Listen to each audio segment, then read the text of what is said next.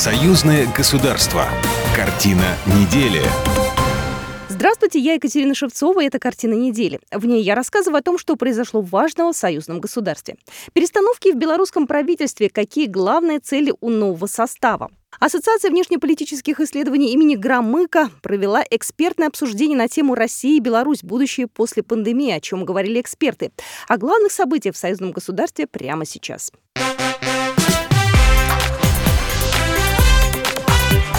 Главное за неделю. Президент Беларуси обозначил приоритеты в работе нового состава правительства. Главная цель – достижение устойчивого сбалансированного экономического роста в стране. На выполнение этой задачи Александр Лукашенко в первую очередь сориентировал новый состав правительства. Необходимо найти формы и инструменты, которые заставят всю систему государственных органов обеспечивать выполнение главной цели – достижения устойчивого и сбалансированного экономического роста с темпами выше среднемировых. Другого выхода нет. Никто не должен остаться в стране от этой работы. И каждый должен четко понимать свою роль в данном процессе. Александр Лукашенко отметил, что в стране открытой экономикой необходимо принимать меры для защиты собственного рынка. Белорусский лидер подчеркнул, что экономический рост зависит не только от внутреннего рынка, но преимущественно от экспорта и внешнего спроса, и что необходимо продолжать развивать экспорт в страны ближнего и дальнего зарубежья.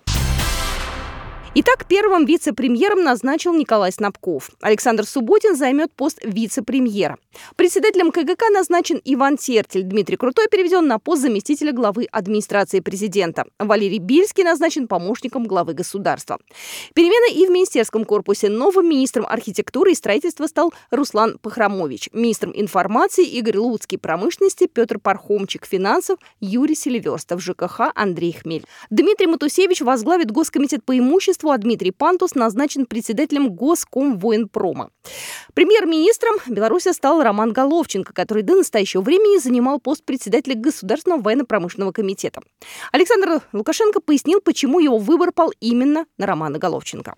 Я его куда только не бросал. Он у меня объехал весь мир, будучи послом, ну, наверное, и к счастью. И кучу языков выучил, и знает, как переговоры вести, и со мной участвовал во многих переговорах, и работал на самом сложном направлении арабском, где мы вообще никаких позиций не имели. А сегодня они наши лучшие друзья, и в Индии, по-моему, в Индии последний раз, крупнейшая страна, и возглавлял военно-промышленный комплекс.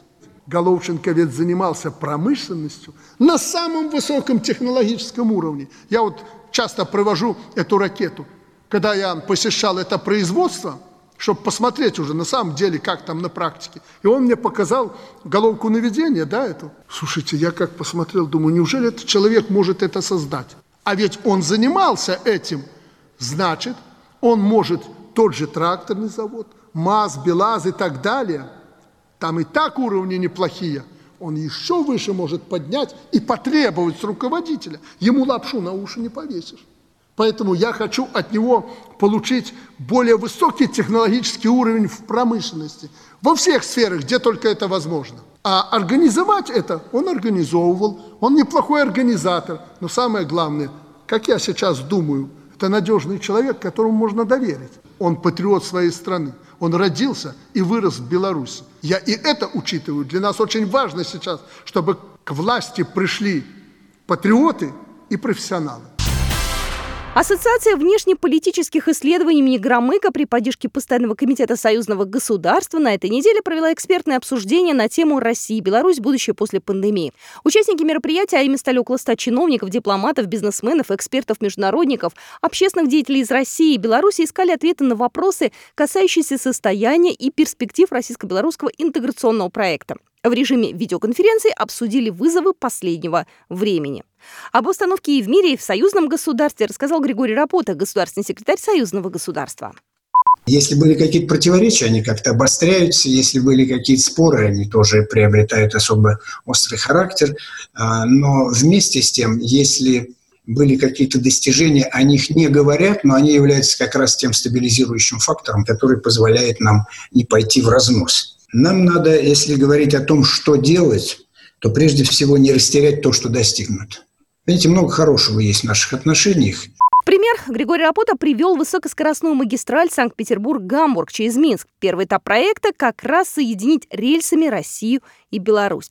Идею строительства уже поддержали власти обеих стран и даже подсчитали примерную стоимость 30-40 миллиардов долларов.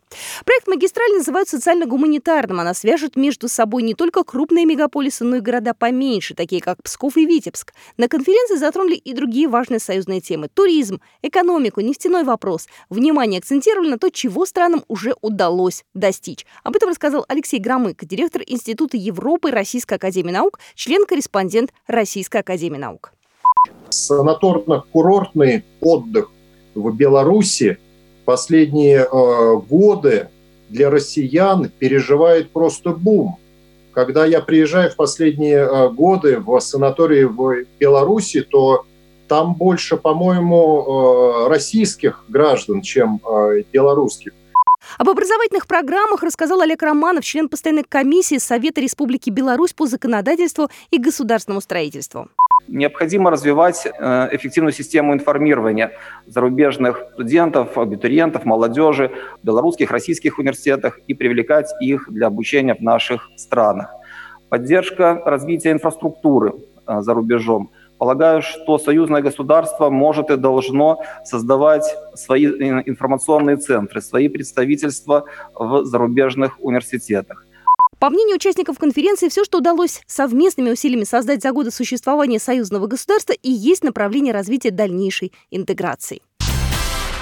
5 июня в формате видеоконференции состоялось очередное заседание группы высокого уровня Совета министров Союзного государства. В числе участников – сопредседатели группы, заместитель председателя правительства Российской Федерации Алексей Верчук и чрезвычайный полномочный посол Республики Беларусь Российской Федерации, наделенный полномочиями заместителя премьер-министра Республики Беларусь Владимир Семашко, а также государственный секретарь Союзного государства Григорий Рапота, чрезвычайный полномочный посол Российской Федерации в Республике Беларусь Дмитрий Мезенцев, руководитель руководители отраслевых белорусских и российских министерств, ответственные работники Постоянного комитета союзного государства. Что же обсуждали на этом заседании? О повестке дня и об основных вопросах по итогам заседания нам рассказал Григорий Рапота, государственный секретарь союзного государства.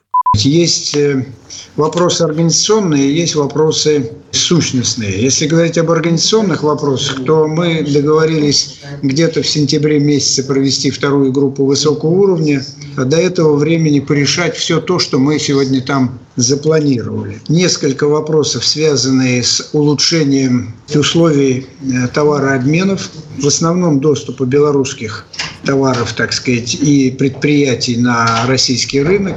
Речь шла о межправительственном соглашении о взаимном признании банковских гарантий. Естественно, встал вопрос о выполнении дорожной карты по отмене роуминга. Дело в том, что Министерство связи, э, у них существует дорожная карта, в соответствии с которой они где-то до октября всего года должны вообще решить этот вопрос. Либо в принципе, либо окончательно. Там как получится. Да? Но, скорее всего, мы стремимся к тому, чтобы уже этот вопрос был окончательно решен. Поднимался вопрос по тарифам на природный газ для Республики Беларусь. Сейчас этим вопросом занимается Министерство энергетики. Им даны поручения соответствующие с тем, чтобы все заботящие белорусскую сторону вопросы были обсуждены и было найдено какое-то решение – которое бы удовлетворяло обе стороны. Стало известно, что на территории России организуют три избирательных участка, на которых можно будет проголосовать на выборах президента Беларуси. Итак, в России проголосовать можно будет в посольстве Республики Беларусь Российской Федерации в Москве, в отделении посольства в Санкт-Петербурге и Калининграде. Выборы президента Беларуси пройдут 9 августа.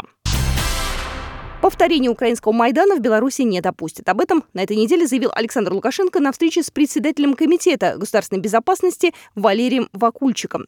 На ней обсуждали ситуацию вокруг предстоящих президентских выборов. Абсолютно знаем эти цели, которые преследуют тут отдельные ветродуи. Эти цели нам ясны. Устроить нам майданчик в преддверии президентских выборов. Хочу предупредить, Майдана в Беларуси не будет. Белорусский лидер призвал не проводить аналогии с тем, что происходит э, в Беларуси с некоторыми прошедшими событиями в Армении и Украине. Также Александр Лукашенко подчеркнул, что те, кто высказывает свою точку зрения открыто, должны делать это в рамках закона. Мы никогда не допустим дестабилизации обстановки в нашей стране. Мы никому не будем закрывать рот. Определены места в Минске и во всех городах и в деревнях, точки, где можно вести дискуссию. Но Комитет госбезопасности вместе с милицией ни в коем не должны допустить нарушения закона. Напомню, президентские выборы в Беларуси назначены на 9 августа. Проект соглашения о признании виз России и Беларуси готов и ожидает решения президента Владимира Путина Александра Лукашенко. Об этом рассказал государственный секретарь Григорий Рапота. Соглашение планировалось подписать на Совмине союзного государства в конце 2018 года. Однако потребовалось время на проведение внутригосударственных процедур. Предполагается, что после того, как документ вступит в силу, граждане третьих стран, имеющие визу России или Беларуси, смогут въезжать на территорию наших стран, не оформляя дополнительных документов. Россия разрешила въезд на свою территорию белорусским вахтовикам. Изменения приняты по решению российского правительства. Правительство внесло изменения в распоряжение о запрете въезда на территорию страны иностранных граждан и лиц без гражданства. В частности, белорусы, работающие вахтовым методом, смогут приехать в Россию, сообщает Белта. Въезд будет осуществляться только при условии действительных документов, признаваемых Россией. Напомню, 18 марта из-за пандемии коронавируса Россия закрыла свои границы. Въехать в страну могут только иностранцы, являющиеся членами семьи граждан России, дипломаты и водители международных перевозок. Вот такие события происходили в жизни союзного государства на этой неделе. Программа произведена по заказу телерадиовещательной организации союзного государства. Картина недели.